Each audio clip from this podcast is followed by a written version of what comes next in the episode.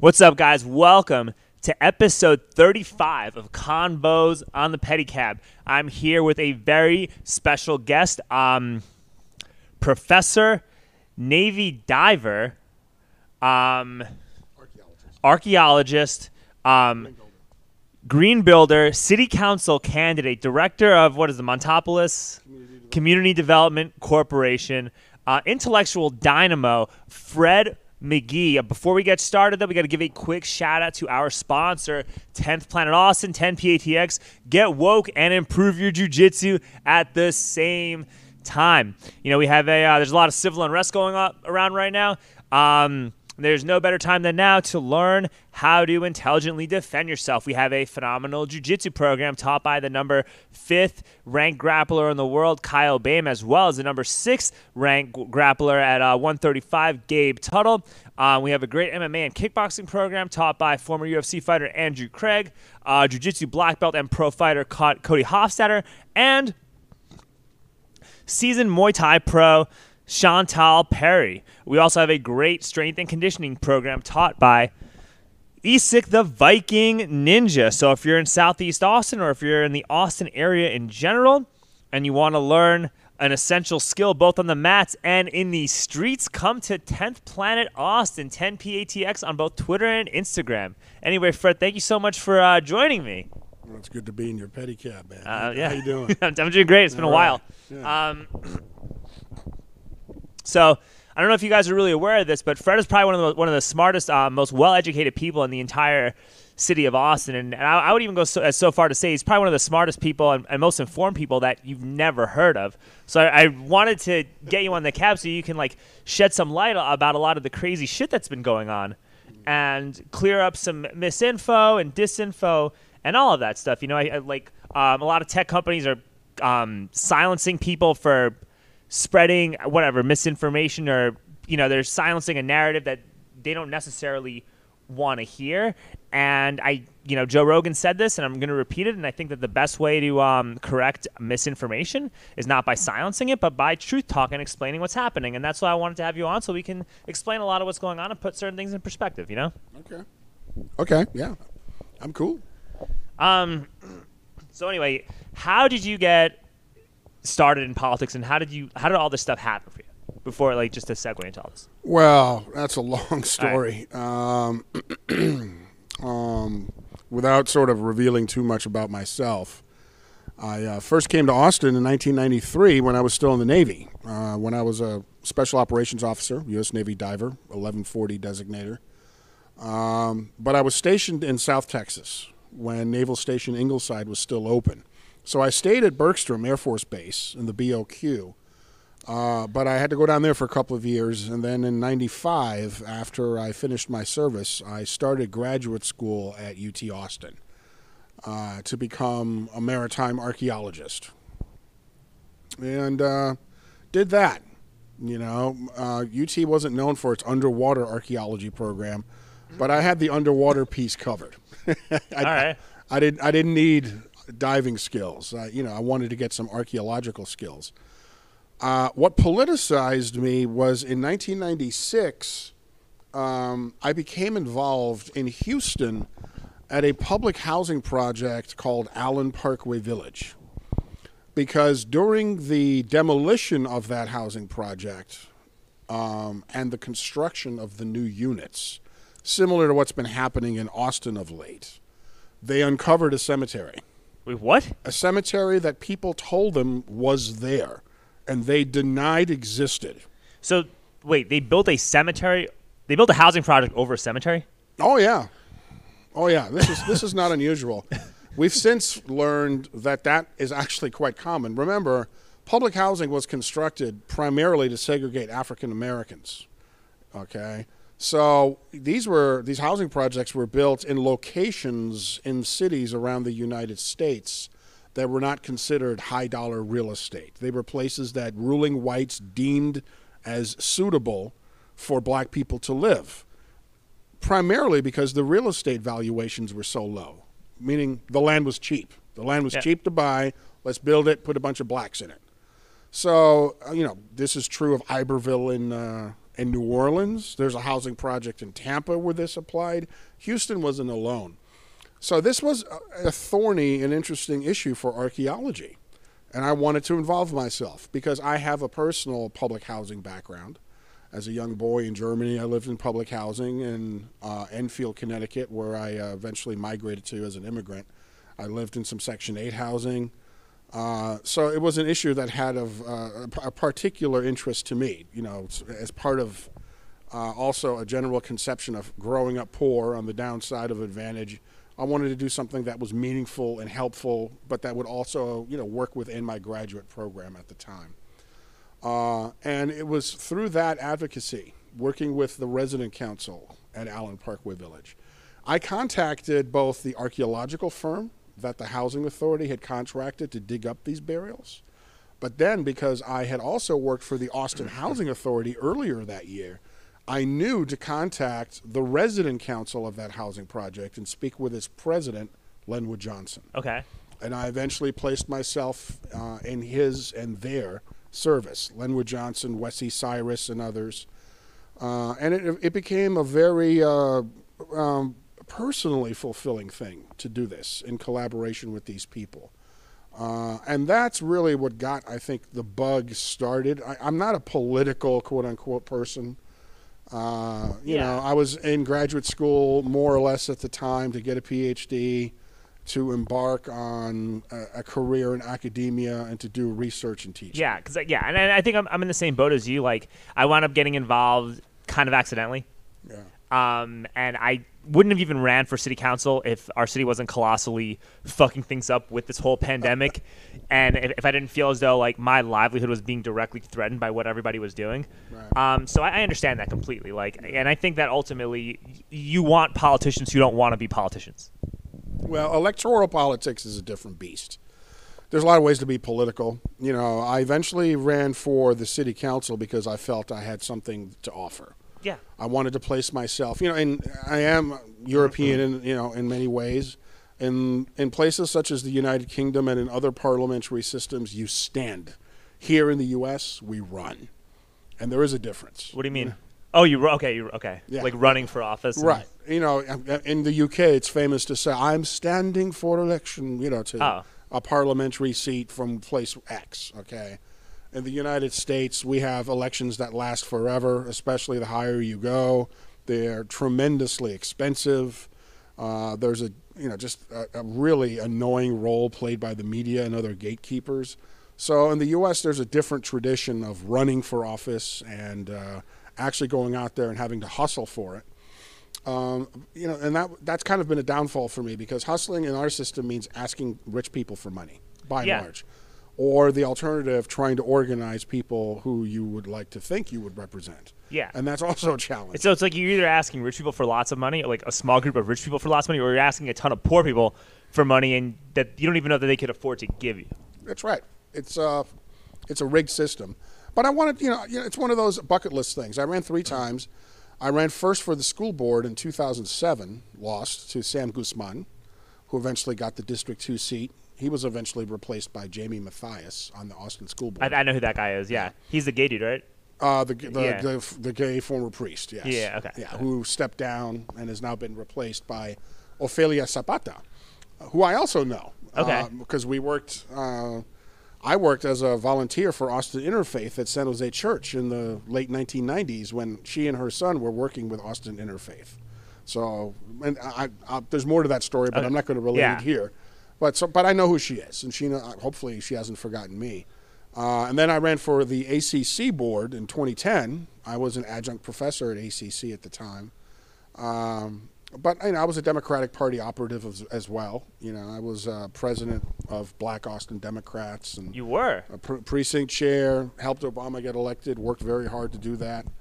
Uh, so you know, I was somebody who was, you know, in the electoral sense, involved but, uh, you know, I am now very much a reformed ex politician in the electoral sense, and I focus uh, my energies mostly on community service. And my service is mostly focused on uh, Montopolis, where I live and work, and East Austin more generally. Yeah, and there's some like weird zoning stuff, right, that happened to you. I, I didn't really know too much about it but there was a certain area that was they were trying to like zone in a certain way, and you were really opposed to it. And then like you had like Austin Sanders and all these like hacks at the Chronicle that were like Uh, accusing you of like NIMBYism or something. these guys are clowns. Yeah. They, they don't want, you know, the fact that you reached out to me and they won't says it all. They don't want to talk to me because they have, they have their religion. They have their false god that they worship. Who's the false god? It's uh, new urbanism. You know, it's kind of like the Scientology of out of work tech workers, and you know, and, and, and you know, and mediocre journalists. Uh, you know, it, it's it's funny. You know, it's they claim to be actually engaging in an anti-racist politics, which is even more funny. Because everything that they're doing is pushing black people out of their neighborhoods. It's an anti. it- it's, it's, it's anti-racist racism. Okay, they can't actually bear somebody like me, who's been at this shit for 25 years, correcting every single thing that they were taught. Okay, they they can't. You know, and I'm not just a guy who uh, knows this shit from books. I live this shit. You know, Yeah. I've I've lived it. I've experienced it. You know, I'm the guy. I'm you know I'm somebody who's in there deep in the woods, and uh, so you know, I usually if we get into a beef on uh, social media or something, which doesn't really happen much anymore. Um, I'm just like, look, let's meet, let's talk, and not And- and not once, to- and- not one to- time, not no, not, one not, time. not one time does anybody want to talk. Never met Austin Sanders. For a while there, uh, what was that dude's name? I can't. Michael even, King? No, That guy blocked me on Twitter. Oh, I know Michael King. I know my, you know, but what was the other guy? The guy with the black hair. Ah, I can't remember his name right now. He was like vocal for a while. He has a blog. Hey, did you ever watch? Uh, do you watch Cobra Kai at all on YouTube? You know, I started watching the first episode. Oh, do you know Demetri on Cobra Kai? No, Like Hawk's like nerdy friend. Oh, yeah, yeah. Dude, that's Austin Sanders. really? Yeah, no, I mean, I feel like that is like who Oh. Austin, like that. That is like. That's. That's quite funny. You know, but yeah, you know, zoning politics are the bread and butter of municipal politics.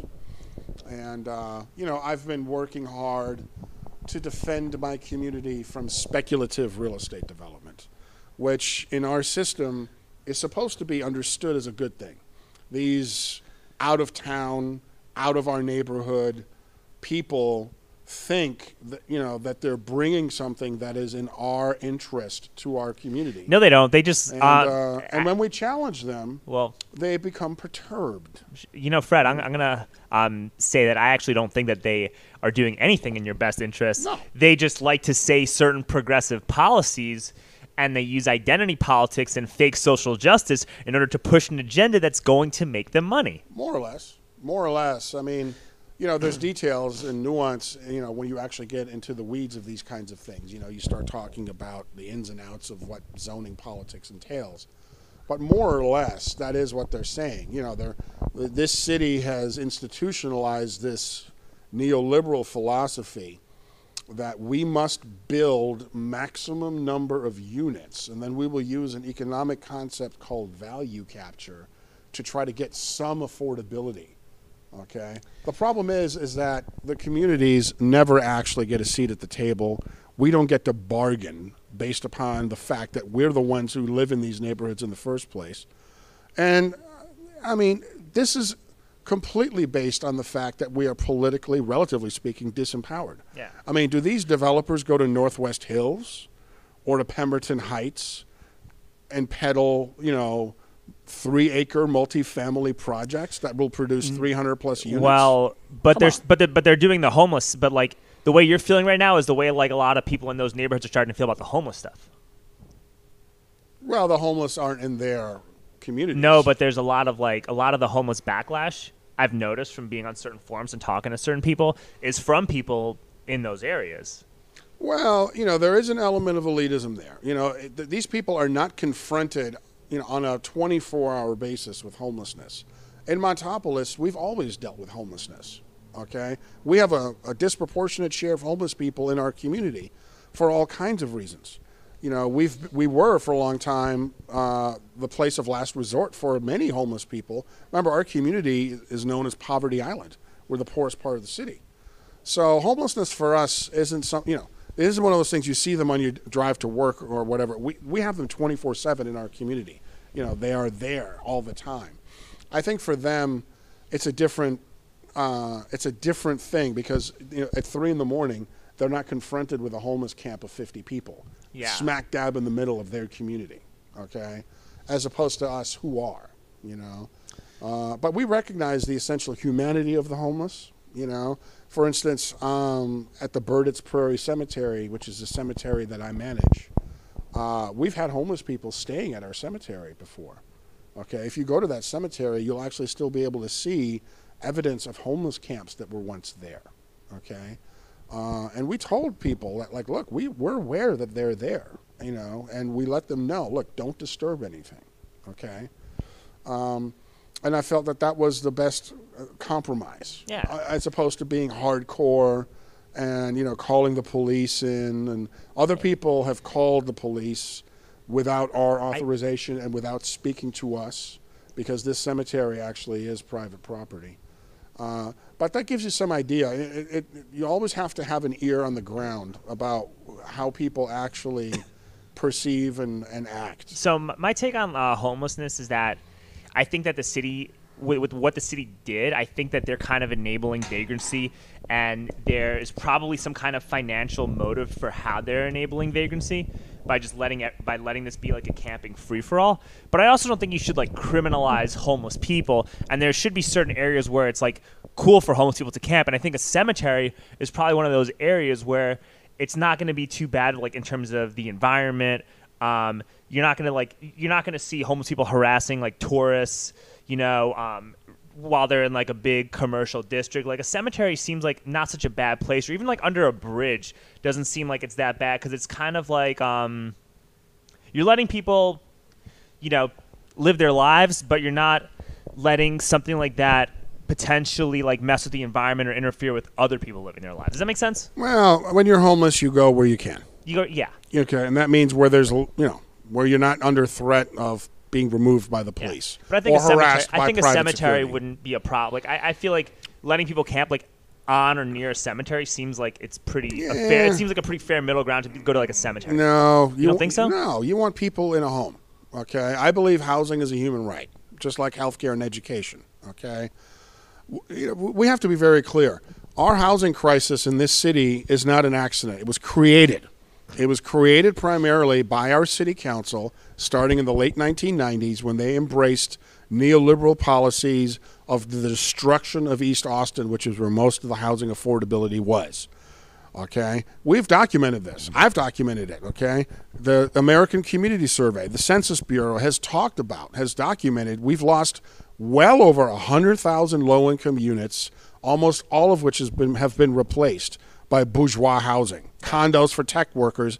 That those people who were living in those homes previously have no reasonable expectation of being able to afford. So we created this. We we ethnically cleansed East Oh, East Austin. Austin, yeah. And we got rid of the affordable housing. And then we're wondering why people are homeless and stressed. Well, but and you're also raising the property taxes on um, lower and middle class homeowners in those areas. In addition to yeah, that, yes, yeah. yes. But then there's also the fact that when you like enable urban camping and do stuff like that, you're getting homeless people from other parts of the country and other parts of the state that start flocking to Austin, and you don't want this to be like a destination city for that type of stuff. So like, there's got to be like some kind of a balance. Like that's what I'm saying. Like, there's got to be like a balance for how to address that. You know? Oh, I, I would not have voted to repeal the ordinance. Okay. Yeah. That was not well thought out. But, you know, it, be, it has become the Achilles heel of the new urbanist mind, mindset, the new urbanist mentality. These people don't think in terms of consequences. Okay? Environmental consequences, justice consequences. They, they, they, they don't. They only see what the rhetoric that they're surrounded by, uh, which is peddled by the real estate developers seeking the zoning entitlement increases. Yeah. And, and and uh, you know, most of them do not have a critical eye. Uh, the the person who represents me, for instance, my city councilor, Pio. is you know is lazy, naive, and gullible, which is why he's in that position. Well, yeah, he's he's uh, he seems like he, he's probably like a very nice guy to talk to, but yeah, he's just like doesn't really seem No, like he thinks he's not. No, he's not. He's not a very intelligent man, and he, he knows that. Okay, uh, without his wife, he'd be lost. She's the one who actually runs the office. She calls herself the first lady of District Three. Really, I They're did quite not a, know They're quite a pair. It's kind of funny, you know. But you know, unfortunately, it isn't funny if you're homeless or poor. because what he has done is made life miserable for a huge percentage of the people he claims to represent. District 3 is the poorest city council district out of all 10 districts. What I thought two was up there also. Hmm? I thought two was up there. Two's up there, but not as No. poor as District 3. Yeah, districts. The poorest city council districts are districts 3, 4, and 2. Okay, remember, there's a good chunk of District 2 that's not poor. Okay. Yeah, there. Yeah. Uh, but District 3 has peculiar characteristics. Now, these are changing, these characteristics. Not because we fixed poverty, but because we've kicked out the poor and are replacing them, Yeah, yeah. you know, with, with shit like the domain at Riverside. But uh, which Pio was which Pio approved of? Of course, because a neoliberal doesn't believe in actually lifting the poor up, in spite of the rhetoric. They want to get rid of them, so that when you look at shit in a GIS or in a spreadsheet, poverty has decreased. They'll say poverty decreased, because they know most people won't ask, "Well, how did that happen? it's like did you move the poor out, kick them out? Did you cleanse them, or did you move in a bunch of rich people who now skew the Yeah. statistics? Well, it's also like college athletes. Like now, universities are talking about how their graduation rates have improved, but that's because all the guys are getting general studies degrees. Well, you know, You know- well, we have a no-kill shelter. Okay, really? We have a no-kill shelter? I mean, every, anybody with a brain knows these things are laughable. Okay, you know, the municipal league or you know various league of city. I mean, you know, the and they get awards for this nonsense. You know, we now live in a world where facts aren't facts, and if reality doesn't comport with the facts, you change the statistics. You know, in other words, what it boils down to is a complete breaking down in systems of accountability, um, and everybody's doing it. You know, this is not a Democratic or Republican problem. Uh, it's a problem across the board with municipal governance. A lack of accountability. People who come in and are like, "I will be accountable," like, and, and people who are prepared to fall on their sword if things empirically screw Fail. up. Yeah. Like like our, our mayor is not prepared to fall on his sword. None of them are. No, He's a neoliberal. No. I mean, look, these people think in terms of uh, better or worse, not good or bad. Everything in their mindset is better or worse. You know, when you have a mentality like that, however, what it does is it doesn't furnish you with a proper moral compass. Okay? If there's no such thing ever as success or failure, only better or worse, well, then you just become an engineer. You become an engineer of the public mind and of public policy. Okay? And what happens is when you institutionalize that governance is is that people become easier to manipulate when there's no right or wrong. Well, people also become easier to manipulate when they don't own something. when they don't own something? Yeah, when you don't own something, and when you're when you're not when you don't own anything, when you don't have anything that's yours, you're a lot less likely to be involved in what's going on because you don't have as much skin in the game. Well, there's there's a degree. I, I would say that's true. I think there's also a great deal of freedom in not having possessions. I don't want to sound like Gandhi here, but uh, not having possessions gives you the ability, especially if you become political, to really start doing some interesting things. Because you don't care. Well, what do you have to lose?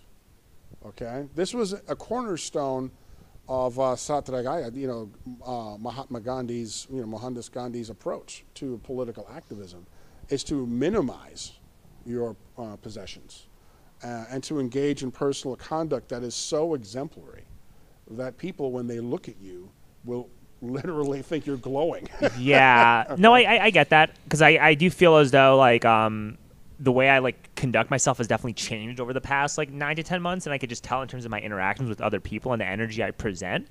Um, but if you don't own anything, like there's a flaw to that, and it's that if you don't own anything, it's hard to relate to a lot of the people that you're trying to talk to because then you're on a different like you're not as empathetic because you're not going through the same thing. No, I don't think that's true. I, I'm, you know, I'm, I'm with Gandhi on that. You know, we have, there, we don't have a shortage in America of people not owning shit. We have a small segment of the population over owning so much shit at the expense of everybody else. We have a pizza that has 100 slices. We have one guy who gets 99 slices, and then everybody else fights for that one slice. Okay?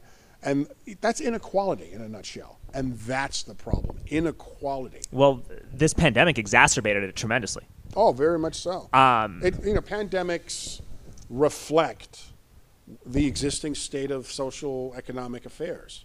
So when you know when we have the next environmental catastrophe, floods and other sorts of things, the same thing will happen. You know, we're, and it's only going to get worse at the present rate unless we uh, stop this accelerating rate of inequality and uh, the proletarianization of the middle class. Uh, we're going to be in for some hurt. You know, a lot of the anxiety in the country, I think, is reflective of the fact that people are no longer believing in the American dream. They are, uh, and I speak here as an immigrant. They, uh, they, they believe, that, and they don't just believe based upon some sort of weird ideology.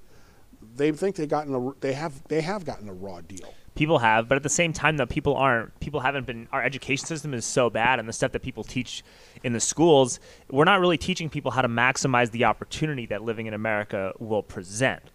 Well, you know, that's that launches a huge discussion. Um, public education in America is not as good as it could be. I'm an educator. Yeah. Okay. Uh, there's a whole range of reasons for why that is. Uh, you know, as a black man, I can tell you that public education has never served black people. Uh, and you have to be an exceptional person to rise above that.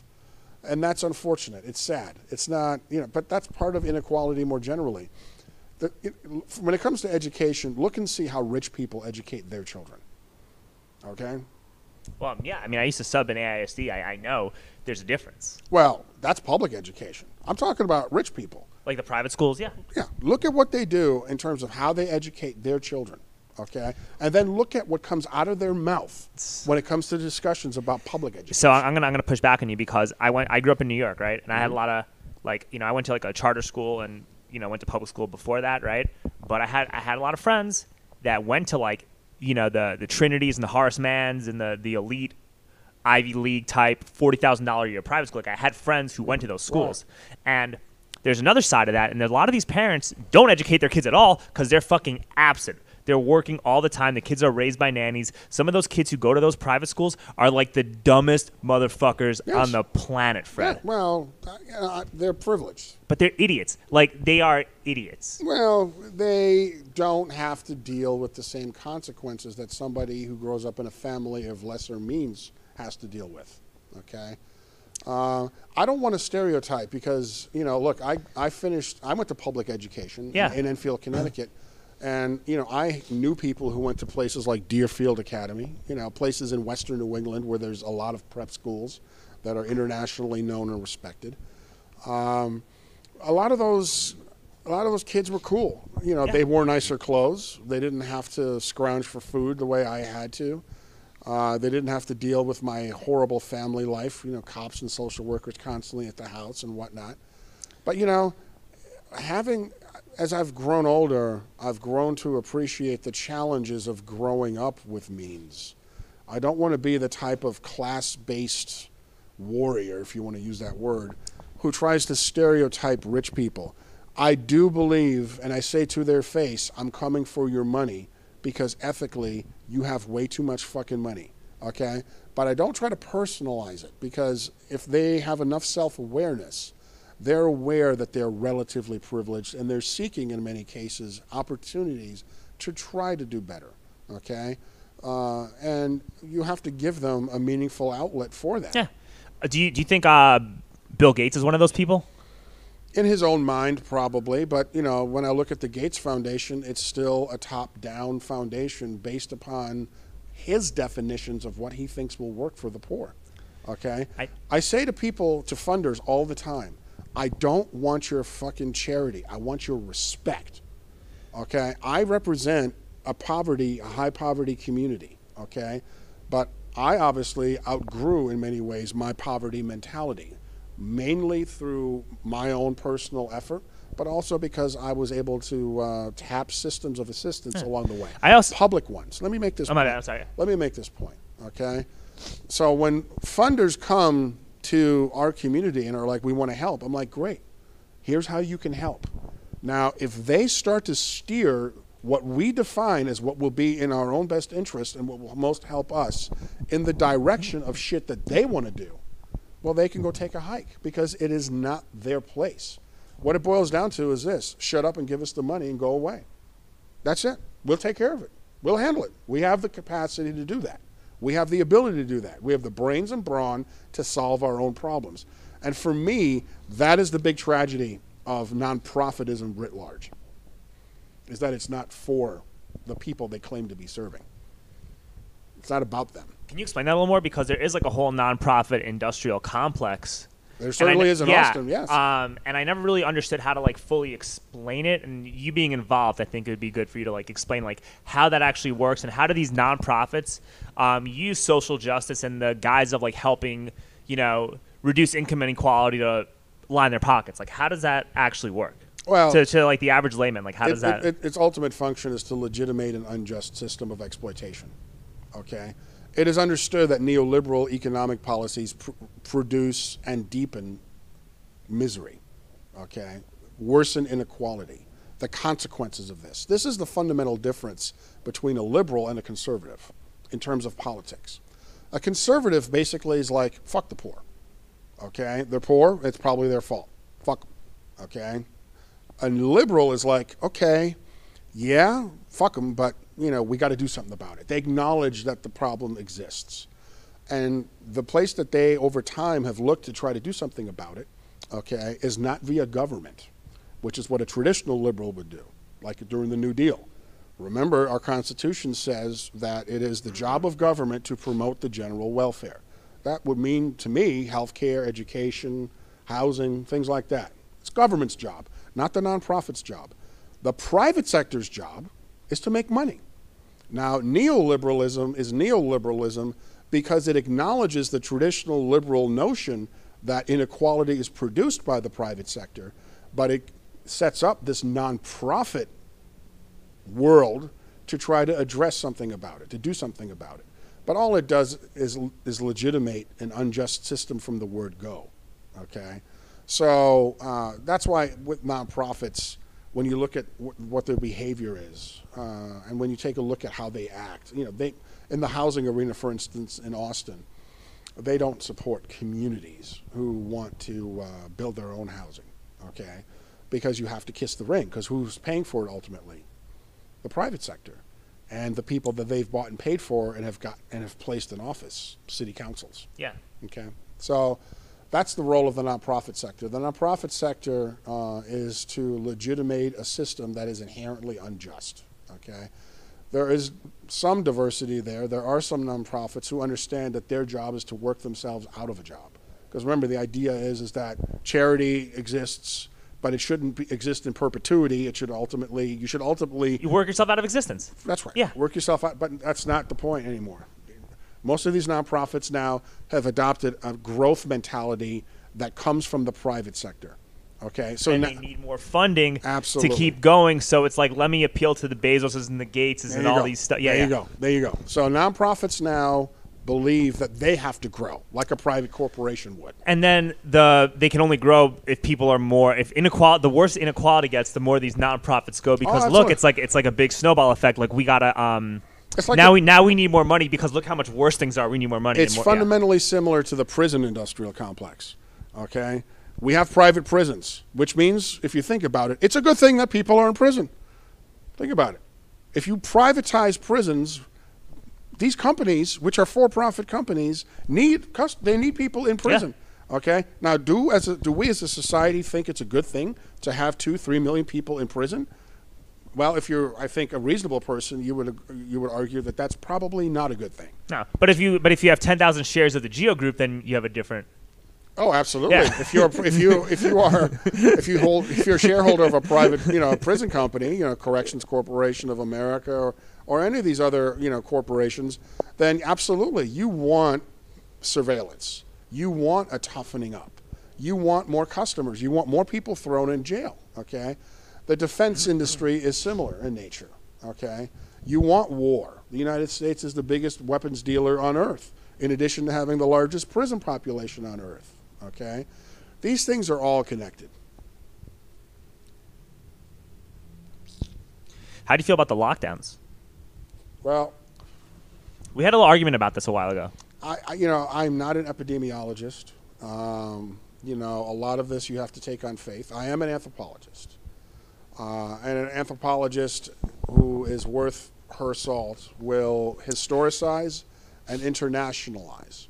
Okay, So let's take a look at other pandemics, the history of other pandemics, the flu pandemic, cholera, malaria, other sorts of things. How were those handled, and who was impacted the most?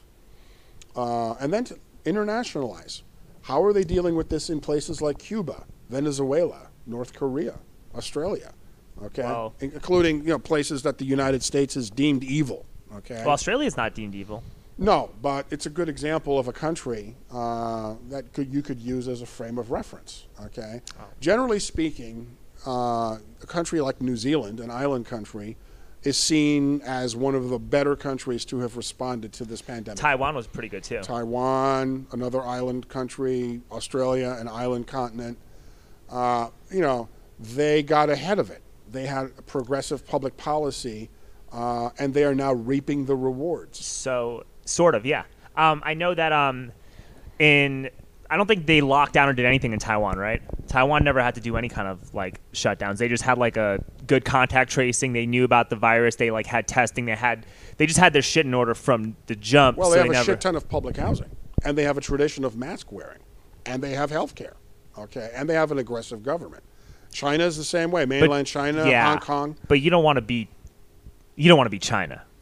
Why not? Because they were look, they were bolting people's doors shut and not letting people leave their homes. I was watching videos of that. People are getting social credit score. They're like the biggest polluters on planet Earth. When the virus when the virus first came out, they were like literally silencing doctors. When the virus came out, they lied to the WHO. Like there's They're like just- a just- laundry. There's a laundry list of like why you. Alex, the, they're just they're just ahead of the curve. I, but they're I, just ahead of the I don't want to be ahead that way. That- well, you're an American. You're Yeah, You're, an American. China is an ancient country. Okay, they.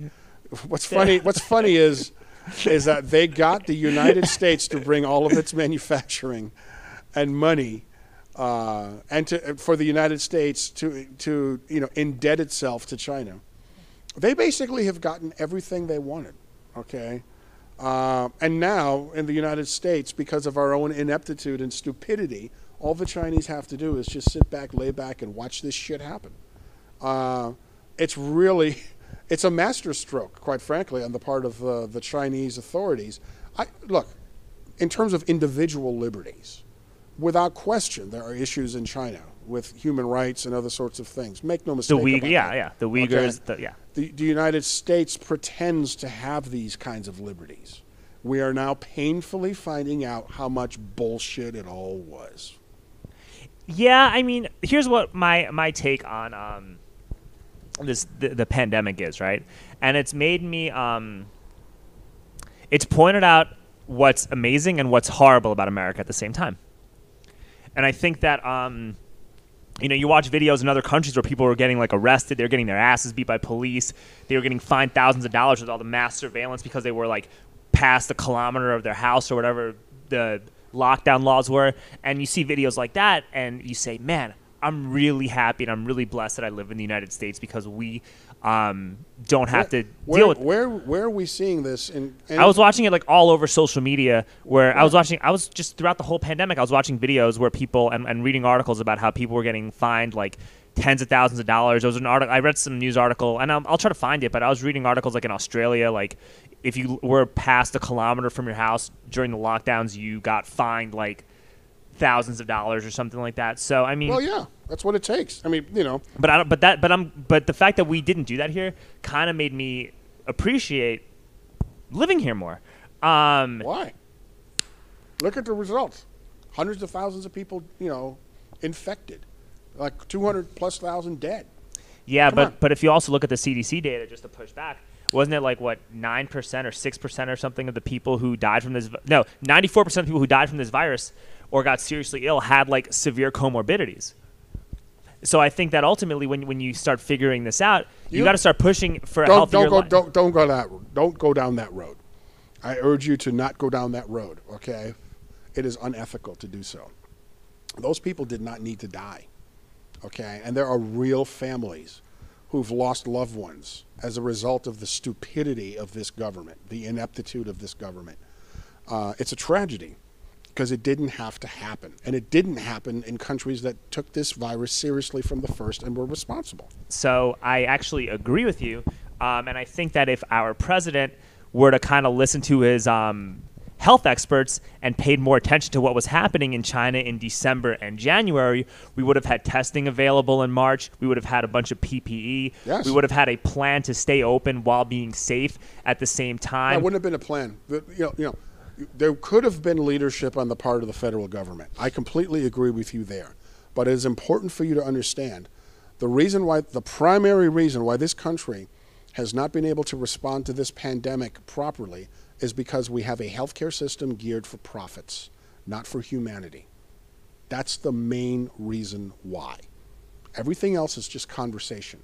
This country is not prepared for national scale pandemics of any kind. Look at Katrina. The evidence is overwhelming. Look at, I could cite you a bunch of other examples. We- have a system that is not geared to help people, uh, period. It, you know, it's, it's every person for themselves. Uh, and until we fix that, it's, it's just going to be tinkering at the edges. You know, Well- let's see what happens with this new president. Uh, I don't think things will fundamentally change because he said things wouldn't Well- fundamentally change, especially on this issue. Um, although maybe it's going to be different now that it's all Democrats in the House and the Senate, and maybe because of he, he said this pre-pandemic too. Well, Hold on, I'm going to put a sweater on. oh, oh, you getting cold? Yeah. Okay. Keep talking, keep. Yeah. Uh, wait, you want me to keep talking? Yeah. Okay. Blah blah blah blah blah blah blah blah blah.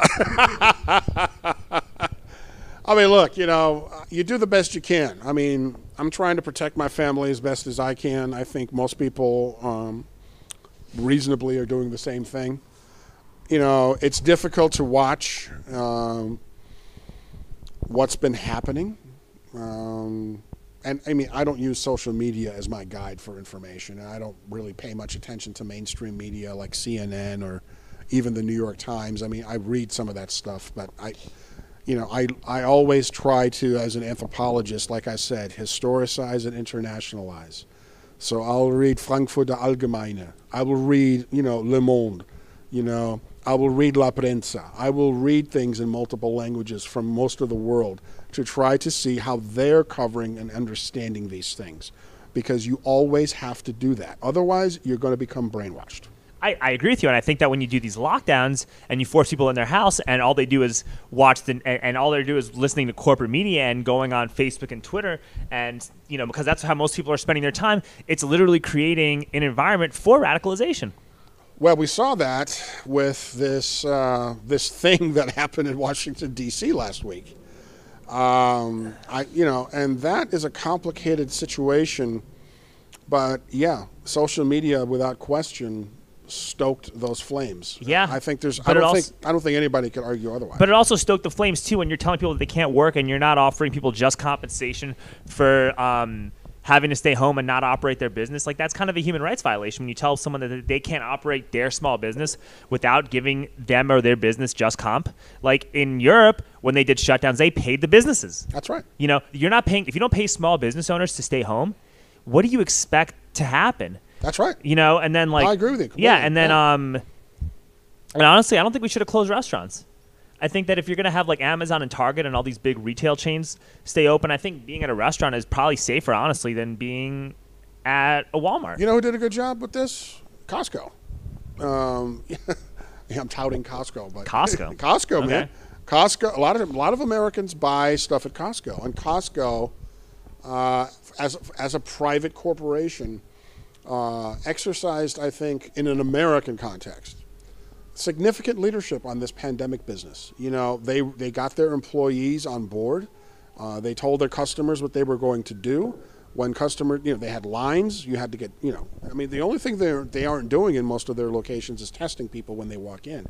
But they have gotten religion about sanitizing, about mask wearing, about social distancing, and they are enforcing it. Yeah, and, and almost every restaurant in Austin is doing the same thing. Yeah. Well, And- I mean, no, they are now. They, are. They, they are now. No, even know. even in the beginning, the first month, there were a few people that weren't behaving very well, but for the most part, a lot of people were um, taking the correct precautions. And I'm not even sure what the actual like COVID case rate is in a restaurant where you sit down. And I think that if you just had the bars just operate as restaurants and you just paid a and you just compensated them accordingly so because you know you're going to lose revenue if you structure your bar like a restaurant and you only do table service you will lose revenue i think if you offer some kind of compensation package to make up for the difference or some kind of tax break like you could have definitely um, had people look out for each other Look, a lot we had we had a bill passed We had money put out there. Who got the fucking money, Alex? Was it the people you're talking about? No. Okay, that's the That's what I'm problem. saying, like, that's yeah, the problem. yeah, we did. It, it has nothing to do with following the protocols and shit like that. That's not the issue. You know, the fact is, is that the money that was put out there, okay, to assist people was doled out in a bunch of fucking lawyers got it, law firms got it, car dealerships. Everybody but the fucking people, you know, who you're talking about, small business people, people who run restaurants and bars. They got fucked. They got fucked, yeah, and so you can't really blame a lot of pe- a lot of those people for wanting to go to the, for going to the Capitol. I No. guarantee there's a lot of people who Well, were like, it's not a question of blame. They still should have social distanced and done all the things that they should have done, and many of them did. Many of them did not. What I'm trying to tell you is, is don't be angry about the protocols. Those protocols are public health official, you know, certified. They're the things we should be doing at a minimum. Okay, social, all that shit that they're talking about. Okay, be angry about the fact that the government of this country is fucked in the head. It can't do vaccinations right. It can't do anything right. It's fucking it up. Even, you know, if you're an anti vaxxer now, and I'm not an anti vaxxer, but you'd be a fool, okay, to not be aware and see. Now we have an environment where people who are even anti vaxxers are like, yeah, I need the vaccine. What? The fucking government can't even No do that way, shit I'm not. right. ta- are you gonna get the COVID vaccine? not yet. But you do you have like health any health stuff where you're like predisposed to getting sick? Nothing, like, nothing major. I mean, nothing that would cause me to not get the vaccine or to uh, Cause, have my family yeah, take the I, vaccine. I, I offer to wear a mask. I was like, I literally was like, hey man, I'll wear a mask if you want. You know what I mean? Like I ha- like I s- said I'll wear a mask. You know, I like offered to do it out of consideration and it's stuff. consequences and accountability. The anti-vaxxers are not wrong. Many, some of them who have this point of view, in pointing out that in a healthcare system for profit, where we have vaccine schedules that have 22, 24 vaccines on them, okay, where this shit is being done because some pharmaceutical company wants to make more money, that those are, and, and that they're able to do this shit without any accountability whatsoever for the consequences. That that's a problem. Okay? Yeah, exactly. That's no, you're right. I'm glad you said that because that's how I feel, and I think that when I say stuff like that, people will label me as someone who's like an anti-vaxxer. So I'm glad that you brought that up. Notice you know? that that's not a scientific argument. You're not arguing the efficacy of the vaccine or whether you should take it. What we're talking about again is the you know the delivery mechanism, corruption, lack of accountability, lack of proper study of the consequences. These are you know you can't get around this. It's an iron cage that these people can't get out of because the only answer, if you're honest about it, is to go in a different direction, a more progressive political direction. You know that you can't sue uh, a vaccine manufacturer if like you get an injury from a vaccine. Oh, I mean, you have the vaccine court and shit like that, you know. But um, you know, these are problems that they're going to have. I mean, and th- this is something that is going to have to be addressed. I mean, I don't know. It's a it's a huge discussion that we probably can't have now, but you know, it all leads back to the same place. When I said all this shit is connected, all just follow the money, follow the money, and you know, it will reveal all. really, is what it, is what the bottom line is. You have to remove the element of profit and money from basic human rights. Yo, okay, but and I agree. But then a lot of these like fake progressive DSA people, especially like specifically in Austin. Well, not specifically, but just in Austin because we're in Austin. They're like it seems like they were the ones that were pushing the hardest for like people to stay home without any like regard for small businesses or service industry people and they seem like they're the ones who are like pushing the hardest for mandatory vaccinations and stuff. and, and I, you know, and I have a problem with that as well. You, you know, they too are enmeshed in this thinking of not properly analyzing consequences. When you uh, sort of self-righteously declare that everybody should do X, Y, or Z, without a proper assessment of the consequences, in this case, economic consequences, psychological consequences, and so forth and so on, uh, you know, that too isn't correct. You know, um, DSA is supposed to be progressive. They're supposed to, uh, you know, believe in uh, socialism. It's in their name. Uh, but the Austin chapter in particular isn't. They are in bed with big real estate in this town. Uh, I know because I have worked with these people. I was a member of DSA. I've you know dabbled. I dabbled with DSA years ago, decades ago, as well as with the New Party, a party that briefly existed in New York, and uh, worked with uh, and did New York style fusion politics. Uh, many of those people now are part of the Working Families Party, which exists in New York. So I'm not somebody who's new to these types of progressive politics. Um, I think DSA, you know, most people should have just kind of soberly assessed the situation. Uh, you know, and a lot of people are voting with their feet now. In a city like Austin, which is a relatively youthful city, people are just doing what they do. You know, um, and we've sort of entered in, into this this pandemic behavior by default, which isn't necessarily the way I would have wanted it to happen, but nonetheless, it's it's the way it is. You know, um, the whole thing has just been mismanaged from the word go. I think uh, uh, you know Trump, in particular, could have set a national tone that was calm. You know, it would have been good for this. I think actually, in in an interesting way, because he was a competent neoliberal. I say this as both criticism and praise is Barack Obama. You know, no drama Obama. You know, he would have gone in there, he would have maintained calm. He would have been like, this is what we're going to do. This is why we're going to do it. We're going to help people. We're going to do this. You know, and people would have responded. Yeah, I, I think he has a better style of leadership, maybe, but also, you know, I, I read a Wall Street Journal article about how the Obama administration completely fucked up the whole swine flu thing. And the only reason things didn't get catastrophically bad is because of luck.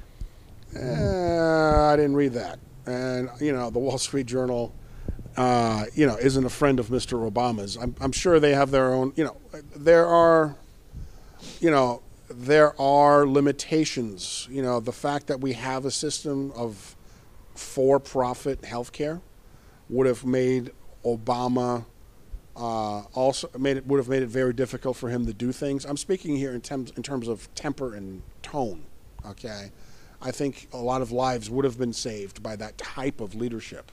But ultimately, I still would have harbored the same critique, the same criticism that I have of Mr. Trump and these other mm. people, which is that we need to get rid of our system of for profit health care and replace it with something that is robust and that can handle national pandemics because they clearly are going to happen again. And we should be learning lessons from what we're experiencing yeah. now. Well, the problem is, is that everybody's in panic mode. They're walk, they're running around like chickens, and that you know that's not going to fix. That's not yeah. good. You know, when our mayor, when our mayor is taking a private jet to Cabo.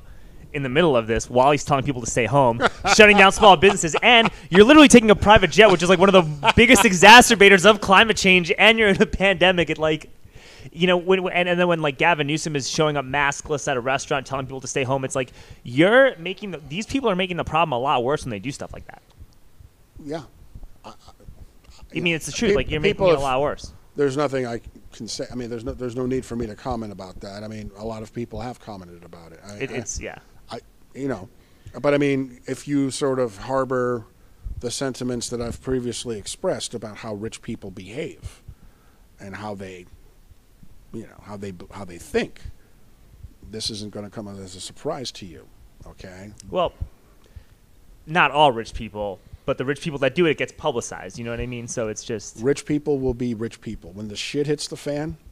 Even people who are rich, who you think are your friends, trust me, they're going to act like rich people. Okay, uh, it's just the way it is. Uh, you know, the answer is to again bring people together. Um, you know, have a society that's more humane and just. You know, it isn't ethical. Uh, it isn't moral for these disproportionalities uh, to exist, where you know a few get to have so much at the expense of the many. Um, you know, people have a right to life. People have a right to a, a certain quality of life. Uh, at the municipal level, that's the function of municipal government to ensure uh, a minimum quality of life for all people. You know, we don't have a city like that in this no. city anymore. And, and, and another thing too, man, is that like, it sounds really callous to say this, but like this pandemic was like, at least right now, it, this has like literally been the biggest money making opportunity of our lifetimes if we knew what to do. You know, like in, if you were buying stock and you were buying like Bitcoin and you were buying things in like March, Feb, in March and like early April, you'd be like, you could literally have completely reversed your position in life if you did that. Oh, without question. I mean, the stock market has gone through the roof. Through the for, roof. For all kinds of reasons. I mean, Bitcoin, I mean, it's hard to fuck up even Bitcoin, which, you know, is cryptocurrency. It doesn't really exist. You can't go to 7-Eleven and buy shit with Bitcoin. But you can buy at certain like Central Texas Gunworks in certain areas. Yeah, you can, but that's like fringe shit. Nobody, you know, there's.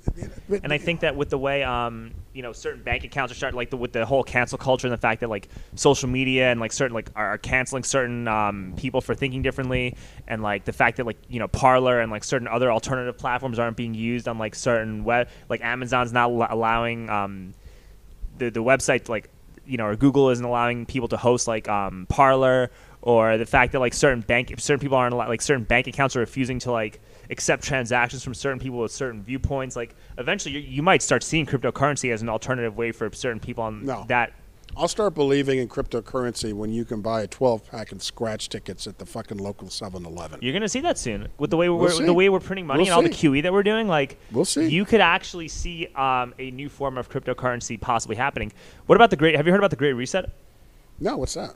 Uh, it's a World Economic Forum. They did a whole um, thing about how COVID nineteen is exacerbating all the inequality, like the social and Oh, economic right, right, right, inequalities, right. and we need to reset. And it's just like a bunch of like these neoliberal billionaires talking about how they need to do things that are like for the benefit of society. You know, and it's gotten a lot of like a lot of pushback. It's gotten a lot of like pushback, and it's just like you listen to Alex Jones and all these people. And like this is just hey, this is this is the new world. This is the new. This is literally the, the blueprint for the new world order.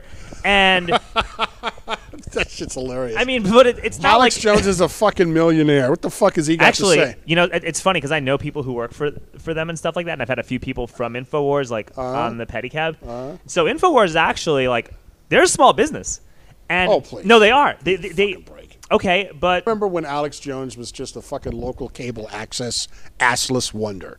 He- he- Alex has no ass. I will say, you know, he's like this fucking tall. He has no ass, literally. I mean, it's it's really. Never mind. I don't no, want to no, go no, on. share you feel like. No, no. I, I like I I like the guy. I've had I've, I've met him a couple times. I've had positive interactions with him. You know His that dad's, a, his dad's a good dentist. I heard that his dad's dentist. I had um Jon Bowne and Harrison Smith come talk to me, and those were good conversations. And they were like reasonable, nice people, and they like um listened to me and you know offered their like viewpoints on a lot of things. Um, but what I'm trying to say though about the whole reset is that um because of who is in the World Economic Forum and because of what they were talking about and because of like how stressed everybody is as a result of the pandemic and the fact that nobody knows what's going to happen moving forward. Um, it's really easy for like any conspiracy theorists to say, look, this is the new world order. You know, they're giving us RFID chips. There's gonna be mass surveillance. Like this is what they're trying to do. They're trying to keep us all poor, clustered in a bunch of megacities. And then I was watching like Economics Explained and reading about it, and it's just the World Economic Forum has like no real power. It's just a bunch of woke billionaires gathering together, you know, discussing things with no real like. Dude, just stay away. Nobody even knows where the fuck Davos is. Okay. in Switzerland. Yeah. Well, yeah, you do. Okay. But you know, it, it's like it's like that fucking town in Syria that nobody knew, or that, that, that town in fucking you know Libya, that people you know that uh, conservatives were bitching about when Hillary ran for president. Just that shit's just all fucking vapor. It doesn't mean a fucking thing. Just ignore that shit. It's just talk. But what we're seeing though with this pandemic is that you're starting to see a lot of extremely wealthy people. Like I, you're starting to see the problem with runaway capitalism, and uh, and a lot of conservatives who didn't really understand that are starting to see the problems with runaway capitalism when you see a guy like Bill Gates, a computer nerd with no medical degree, dictating the discourse of public health because he's bought out the WHO, and he gives so much money to like all these news organizations, and he has a bunch of money invested in all these vaccines, you know, globally. And I'm not trying to like spat out Bill Gates conspiracies, but you know, when a guy like Bill Gates, when, a computer nerd who's the CEO of a, a you know a, a tech company is the one being the arbiter of public health, and when the experts Well, like Dr. well, Fauci are on the well, board of his it's- foundation. It's not a tech company. I mean, the Gates Foundation is a completely no, but separate. Microsoft was, so that's what I was. Yeah, that's how he made his Uh, money. But you know, he's no longer. You know, he his his affiliation with Microsoft at this point is is very limited. He's dedicated his billions to uh, to philanthropy. That's that's his that's his job title. His job description. philanthropy. Philanthropy. Okay. Look, I, I don't want to take a look at what the Gates Foundation has funded in Africa, what it has funded in India, places like that, and that'll tell you everything you need to know. Okay. I mean, it's it's we talked about the nonprofit industrial complex earlier. At the international level, they're called NGOs, non-governmental organizations, and the principle is pretty much exactly the same. None of this threatens the hegemony of international capital. It does not threaten Wall Street, it, which runs shit. J.P. Morgan Chase, Goldman Sachs, that's who runs shit. Okay, Uh, you know, these people are, you know, they're oligarchs. You know, the bottom line is is that the people need to come for their fucking money. It's it. It's as simple as that. There is no shortage of money in this world. It's maldistributed. Okay? Why should an Indian farmer, and India has a lot of farming, okay, all of a sudden, because of some asshole uh, President Modi, who's a neoliberal, and you know uses a conservative version of identity politics, Hindu nationalism, to push through neoliberal policies that benefit multinational corporations. Uh, why should the Gates Foundation be supporting this type of shit? You know, you know the the food revolution, the the agricultural revolution that Norman Borlaug brought to India. Okay, has has who been. He he was a Texas A&M based agricultural scientist who created a bunch of super crops designed to solve hunger. Remember, this is the 50s and the 60s. Okay, a different era. Okay, and he created these super crops whereby traditional Indian farmers had to give up their land, and these crops were planted, which increased yields by a factor of 10, multiples of 10, even. Okay, creating more in the minds of the conventional wisdom at the time, prosperity than ever. Borlaug is from the Midwest, you know, farmer, American, you know, breadbasket type shit. He exported um, an American mentality into India. Okay, the problem is, is that it has created a tremendous amount of misery for Indians, but has made a lot of money for the Indian elite and multinational corporations. Um, this is the type of shit that we're talking about. You know, this is the type of stuff that I'm saying when I say it's all connected. You know, you have to identify the enemy. You have to know what it is you're fighting for and what you're fighting against. Uh, and uh, you, you can't lose sight of that.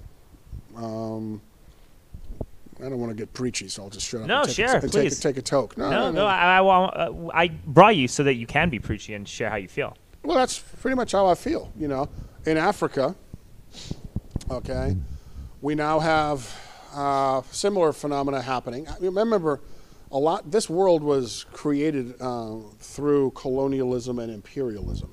Okay, uh, settler colonial societies in countries like the United States, Australia. Uh, Israel, you know, and then you're talking about the so-called third world, which is what we're talking about now, which is where a lot of the raw materials are. A good example, for instance, that is now local is Tesla. Tesla needs a lot of lithium for its batteries. Where are some of the largest lithium deposits in the world? In Africa. In Africa and in Bolivia. Okay. Yeah. Uh, what do you think that corporation, in conjunction with the government of the United States, has been doing in those places and to those governments? You're using slave labor to to get the to make the batteries and get the resources. This is fundamentally not that different from 19th century colonial practice, right? The kind of shit that Gandhi fought against, right? Uh, the raw materials, the labor, cheap labor, and other sorts of things. What makes China different is that the Chinese said, you know, yeah, we're going to do that shit too, but it's going to be us in charge, and you're going to pay us first. Not even a finder's fee, you know. And there has been a, a general increase in living standards in China. A lot of this is discussed in a book uh, that I recommend for you and your viewers and listeners. Uh, a, a, a, gentleman named Jason Hickel, who's an anthropologist uh, in uh, in the UK, who wrote a book called The Divide, and you know he is big on what he calls degrowth. This this mentality, this philosophy that basically says that we cannot continue to exploit ourselves, each other, and especially nature ad infinitum. That there is, in fact, a top, okay? We do not have the capacity to exploit other planets, not in any way that makes sense for most of the human race and for the planet. We have to, and we haven't even explored much of this planet. I mean, most of this planet is deep ocean. And okay? most of this country is open space. Yeah. So, you know, we have to uh, come to an understanding that we're in a relationship with each other and that inequality is essentially the slavery of our time. In the 19th century in the United States, we had that issue that ultimately culminated in a civil war. It became an irreconcilable iron cage. and that's where we're going with inequality. I think we're definitely heading towards something um, of that magnitude. I agree. Um, but I think it's being perpetuated and exacerbated by uh, corporate media. And there are a lot of very powerful, rich oligarchs who um, dictate the narrative that's being said in corporate media. Oh, I completely agree there. They, you know, you know, Roger Ailes uh, understood the power of conflict, but CNN and others did too. It's going to be very interesting to see how they behave in a post-Trump era. It, like Twitter, for instance, what is Twitter going to do without having Donald Trump's tweets? They lost a lot of their their stock price went down a lot. Yeah, you know, Donald Trump uh, was sort of this boogeyman of the boutique liberals, you know, the identity politics liberals who love to hate the actual left. Okay, uh, and they're already placing pressure. I mean, they're basically like, you know, Mark Zuckerberg, you got to shut shit down because it's hurting the people. You know, it's like, the fuck you know, why are you not regulating this shit? You know, they should be reg- they should be Twitter and all social media should be run like public utilities. They should be run democratically. So, how do you feel about Section 230 then? Section 230. Yeah, like the Constitution. Like I, I don't really know too much about it, but like Trump and like a lot of people were saying, "Hey, repeal Section 230," which basically makes it so that the um, the tech companies have to act like public, like they have to be publishers or something like that. They should be public Yeah. utilities, not just pub- not just public, not, not just publishers. You know, I'm a big fan of much of the New Deal, and this was discussed during the New Deal. Of uh, you know, look, we've had so much consolidation when six companies control everything. That's fucking crazy. That's crazy, We should have we should have thousands of places and ways. Like for instance, what you're doing here, okay? But you don't really have the ability to get your shit out there in a way that even comes close to matching the power of CBS, NBC, or CNN, okay, or even Fox or Sinclair, okay. It's not even close. Alex Jones, to the extent that you're talking, you know, he's a small businessman who's independent. I respect that, okay. But even if he's even if he's completely batshit, which I think he is, okay, uh, I respect his freedom and ability to do what he's doing. But he does not have the right to spew bullshit and to confuse people. Okay, uh, there are standards. Okay, so it is Yeah, wrong. but, yeah, okay, but there's also stuff that he said that he's been right about. Like, Um, he talked about 9/11 two months before 9/11 happened. and he's he, in 2001 he was talking about jeffrey epstein uh, like 15 20 years ago um, he talked about um, co- he talked about he was talking about covid and how covid was going to like spread uncontrollably and you know uh, really fuck us up and it was going to be used as a way to like decimate the economy and um, create massive civil unrest and he was talking about that in like january well, the stuff that I liked about him was when he was infiltrating the Bohemian Grove. yeah when he was going out into the tall trees in Northern California with a guerrilla camera and actually proving this shit is real. These Yeah. motherfuckers actually act like this. This crazy, this crazy ass shit. You know, people in the hood, you know, be like, you know, no, no, no. They're not like you know, getting naked around a fucking campfire. Oh, no, they're doing ta- it. Taking fucking skulls and shit from cemeteries and like putting them on a pedestal and going ooh ah ooh ah. But they are man. They're actually doing this shit, which is crazy to me. I mean, you know you may be like at home or on a corner or something, you know, you know, you know, drinking a forty or some shit, and you know these motherfuckers are like taking that shit to a whole different level. I mean, I like that aspect of Alex Jones. This shit that he's been doing, selling these fake ass vitamins and all this crazy ass shit he's been doing lately, and his love affair with Trump. I mean, come on, man, that's a bunch of bullshit. I'm, nobody in their right mind can support that goddamn nonsense. well um, i started listening to him in like the early mid 2000s when he was criticizing george bush Oh, George Bush deserves criticism. yeah like i like that that's he's I- worse than I- Trump. way worse. But that's like he's hundred percent infinitely worse than Trump. But then and then with with how like Donald Trump did his campaign against Biden, he was calling him like a radical leftist and a socialist and everything like that. And it was just the stupidest fucking. It was the stupidest um, thing that you could do because Joe Biden was literally. A blue Bush. He was a Democrat. He was George Bush in a blue tie. And if he had just told people that Joe Biden is George Bush in a blue tie. A lot of these Republicans who voted for Trump voted for Trump because they hated George Look, Bush. Joe Biden, at an international level, if he were, if we were speaking here of peer countries of the United States, like countries, most of the countries in the OECD, the UK, France, Germany, Joe Biden would be a fucking right wing zealot. That's who he would be.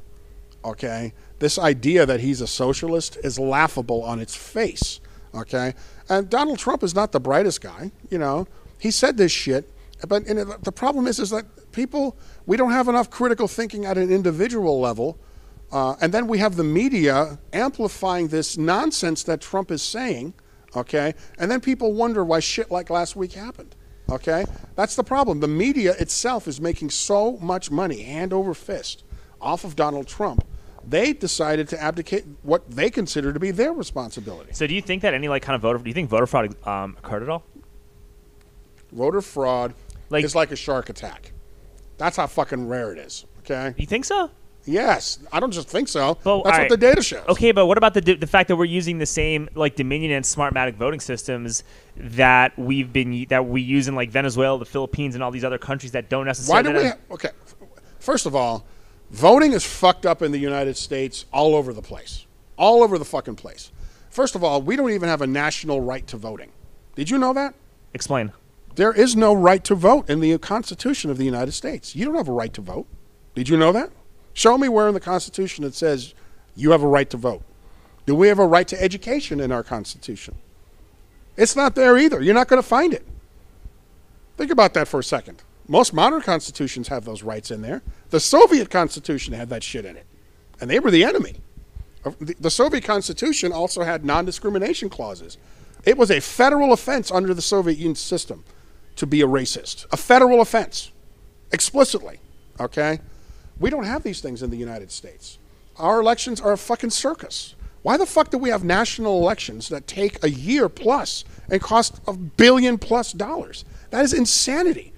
In the UK, elections are much more civilized. They don't aren't run in this crazy ass fashion. It's Look who the Prime Minister of the UK is well, right. look at yeah, okay. Look, let's set him aside. You fucking idiot. Okay. All right. But you know, but you know, our entire system is is completely busted from the word go. Okay. We should nationalize our elections. We should establish a national standard for national elections. Government should run the entire fucking thing from front to back. That is the assurance we require that our election system will be free and fair. We should abolish the electoral college and other stupid shit I don't know that. about that though, because the electoral college gives like smaller states and um, sm- smaller states and other less populated states more of a voice, and people in urban area and, people in urban areas have a different um, concerns than people in rural areas. you fucking kidding me? I'm no, I mean, I, I really, I actually, I, I, I I'm serious about How that. the Yeah. fuck can you defend something like the goddamn electoral college? The fu- and a goddamn archaic bunch of bullshit that a bunch of white men instituted to Okay, appease well- the fucking slave Hold states. on, let me let me explain. The let me, fuck is wrong Hold with you? wait, wait, wait. all right, all right. Let, me, let me explain. Let me explain. Let me, let me explain my perspective on this. And it's because when a bunch of like when, when you overly crowd cities, you'll have a bunch of like corporate Democrats and like ne- like ultra neoliberal oligarchs that will you know u- utilize progressive policies and dictate these like neoliberal platitudes to get um, people to vote against their own self-interest and you look at what happened in austin with like the whole prop j thing and the whole like don't trump austin and all that stuff um, on a smaller scale um, and it, you you could start you'll you I mean I'm trying to figure out how to say this like you're gonna get a group of people you'll you, you'll be creating a system where like one We will have a system where people who fucking vote, their votes Their will vote be counted. Vote- That's fucking right. That's what we're going to have. We have fucking president now who hasn't who didn't win the popular vote in 2016 and didn't win- he didn't win the 2020. popular yeah. And he's appointed a huge chunk of the federal judiciary. What the fuck? Do you believe in democracy or not? Stop cock blocking democracy. Okay? We should get rid of that fucking archaic system and we should nationalize shit, okay? We should establish a guarantee with an affirmative amendment to the Constitution to free, fair elections. One person, one vote, okay? Fucking Wyoming is a fucking speck. Nobody fucking lives there. they have more electoral votes per per They, yeah, they have yeah. two senators. Don't even get me started on the Senate. There's why do they have fucking two senators? A fucking Travis County has more fucking people than Wyoming. I mean, come on, give me a break. Come on, you know. But then, but, but like a lot of people in these areas, I'm just pushing back, man. A lot of people in those areas already feel like marginalized and like they're not being listened to and they're like being completely discounted. And I feel like you start doing shit like that, it'll just create more of this type of extremism that we're dealing with. I don't think so. I don't think so. I mean, if we do some of the things that I've advocated in our conversation, okay, Uh, I'm, I'm, I'm certainly a believer in our federal system of governance in other areas. Okay, uh, we need to democratize our political economy. Okay, and we need to make sure that rural people who live in rural areas are taken care of and other sorts of things. But we've completely romanticized places like this. Who the fuck grows our food? Is it a small family farmer or rancher in Wyoming? No, it's fucking agribusiness. You know, Bill Gates fucking owns, food lots and feedlots and shit. Bill Gates owns 240,000 acres of. Uh, well, these yeah. motherfuckers have their own private ranches where they grow their own grass-fed and grass-finished beef and buffalo and shit. And then everyone else gets GMOs and all That, that, that's right. And maybe some of it he'll serve to his friends and shit. Ted Turner and his fucking Montana ranch does the same goddamn thing. You know, it all comes back to the same place: inequality. Okay, if we make our society more equal, then you, you know we're not going to have these sort of hypothetical issues that you're talking about. The framers of the Constitution were concerned about making sure that smaller states. Uh, well, that's not true. They they really did establish the electoral college to minimize democracy and the ability of certain people to be able to you know run the government. Uh, but they did uh, create a, an upper chamber of, of Congress whereby each state would have two people. Both of those things, the Senate and the Electoral College, is where a lot of the contention lies, where a lot of the problems are.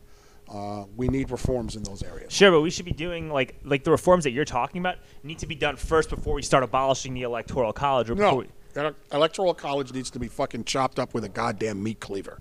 Okay, it needs to go away. Full stop. It needs to completely be abolished. We need to have free, fair national elections. None of these fucking private actors. No fucking individual states running shit. Your state elections, your local elections, have at it. Fucking do whatever the hell you want. National elections for national office should be run in a national, free, and fair way.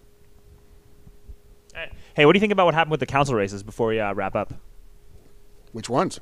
Uh, well, D six specifically, but we're gonna we'll talk about the other ones. Well, I'm glad. I'm glad Jimmy Flannigan's gone.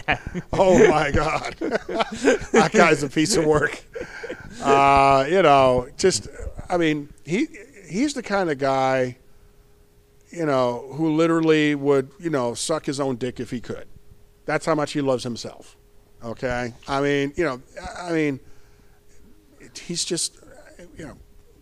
I'm glad he's gone. I hope he stays out of politics. I hope he stays out of public life. Isn't he like the now the new CEO of like the Austin Convention Center or some, uh, Some shit like sh- yeah. You know, he he can you know he continues to live off the taxpayer dole because he knows he can't make it as a private businessman. He's a fraud. He was a fraud from the word go, and that's actually true with a lot of these swamp creatures in City Hall. Many of them are frauds. You know, if you took a, if you like look beneath the hood, you would see there isn't a whole lot there. I think Leslie Pool's good. Oh yeah, I like Leslie, Leslie Pool. Pool's good. She led the lawsuit about the Permian pipeline. Well, I mean, you know, Um, I think you know there we have good people on our city council. I think Alter's He- okay. It's Alter's- just it's just Flannigan wasn't one Yeah, of them. I think Alison Alter, like a lot of these like conservatives that I'm like friends with and follow that like me on Twitter, are starting to not like Alter. But I think Alter's actually like has integrity and decency, and she does her best. yes. Um, I think, uh, yeah, I think that's Mackenzie. I think Mackenzie's pretty cool. Like I, I like better than Flannigan. Yeah, I mean Mackenzie. When I talk to her, she'll respond to my text messages. Absolutely. And she what she was she actually went on my pedicab and talked to me, and that's pretty cool for somebody who was running for city council at the time when I was episode eight She's to come the- and talk. When yeah, it comes to public service and constituent service, she is the anti Pio. Literally, Pio Renteria only talks to people that he likes. yeah. That that's the kind of bubble. He's like a hack. He reminds me of a Chicago Daley Machine Democratic Party hack. That is exactly the job description he fits. That's why he has that position. That's why so much real estate development is targeted towards his district. I mean, it's sad.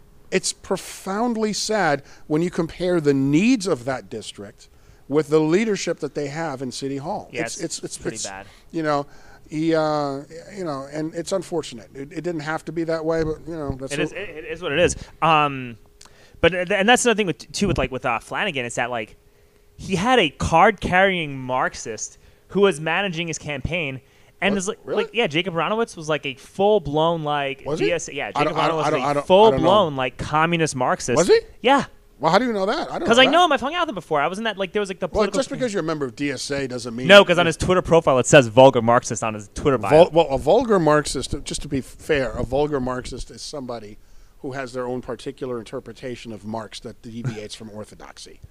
Okay, they're actually a Marxist thought as a definition of vulgar Marxism. Look it up. You, I'm right. sure you can find it on Wikipedia. Sure, I'd love to. That that that'll be my homework for today is to find out. What, But either way, you had like someone who openly identified themselves as a communist, supporting like the, one of the most corporate neoliberal, developer-friendly candidates in the city of Austin, and it, it was just like.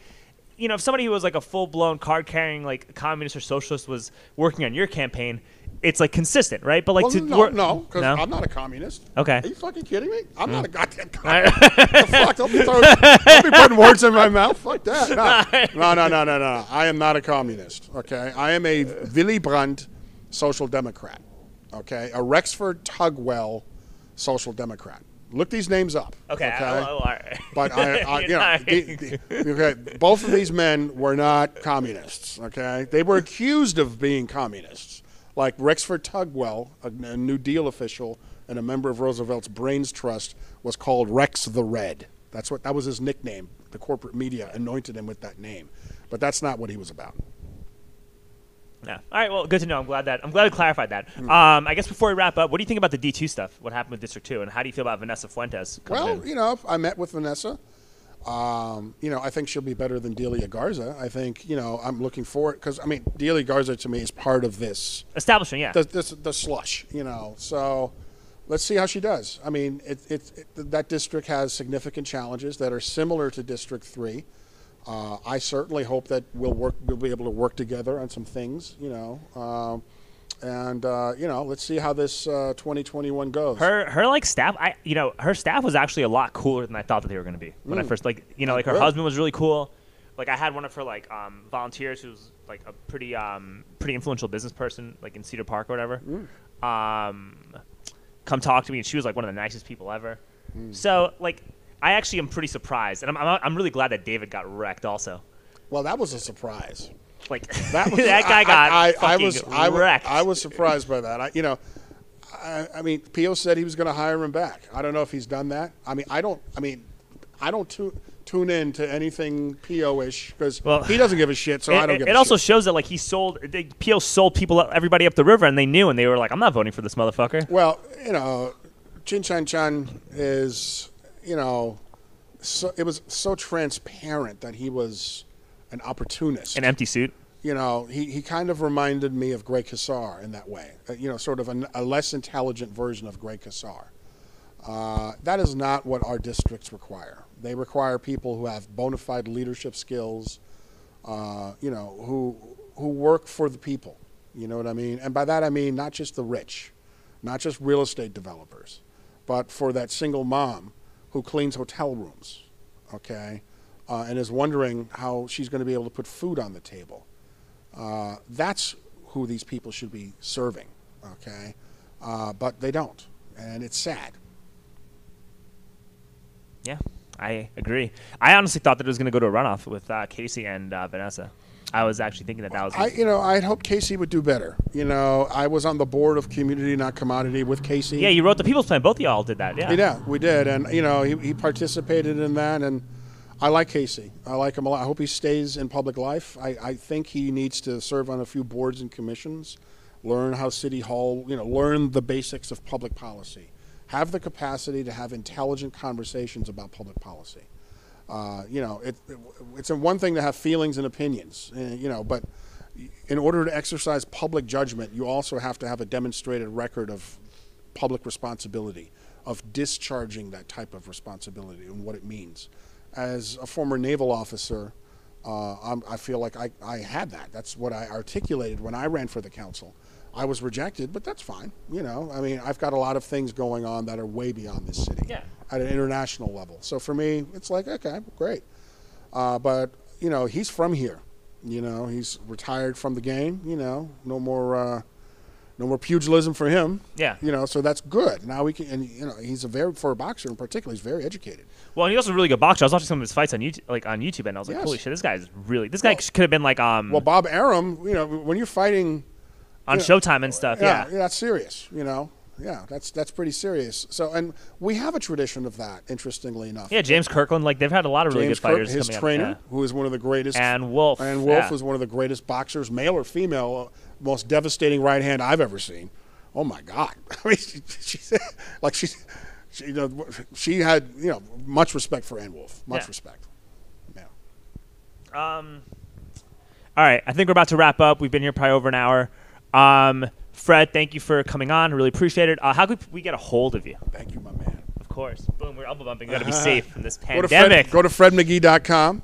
Uh, go to montopolis.org, or just put my name into Google. All kinds of st- or any well, use DuckDuckGo because Google tracks you, uh, or some other you know non-tracking uh, search site, and you'll see my stuff come up. I've been around long enough, done enough stuff. Hey, Mackenzie says hi. By the way, I just got a message from her. You see, Oh, Mackenzie? been- yeah, she even responds. See, look, she responds to my proof that she responds. to Is, is she watching right now? Yeah, she's like, is she really smoking a cigar? I guess she is watching. Yeah. So, All right, Mackenzie. That's right. so we're saying we're glad we're glad you got the W. I, th- I think I think she's gonna. I think the um, people are gonna be listened to a lot more in City Hall now that everything is. I hope so. I hope so. I think, you know, I told her that I thought Don Zimmerman, I didn't agree with him politically at all. I did appreciate, though, his willingness to uh, buck the conventional wisdom and to ask actual why questions of the city staff. Yeah, we needed sending voices. It was like it's, Without question. It was just a big circle jerk like the past two years. So it's, yeah, Absolutely. it's a good thing that we got I- sending I- voices. And I we we need to, you know, we have under our current council manager system,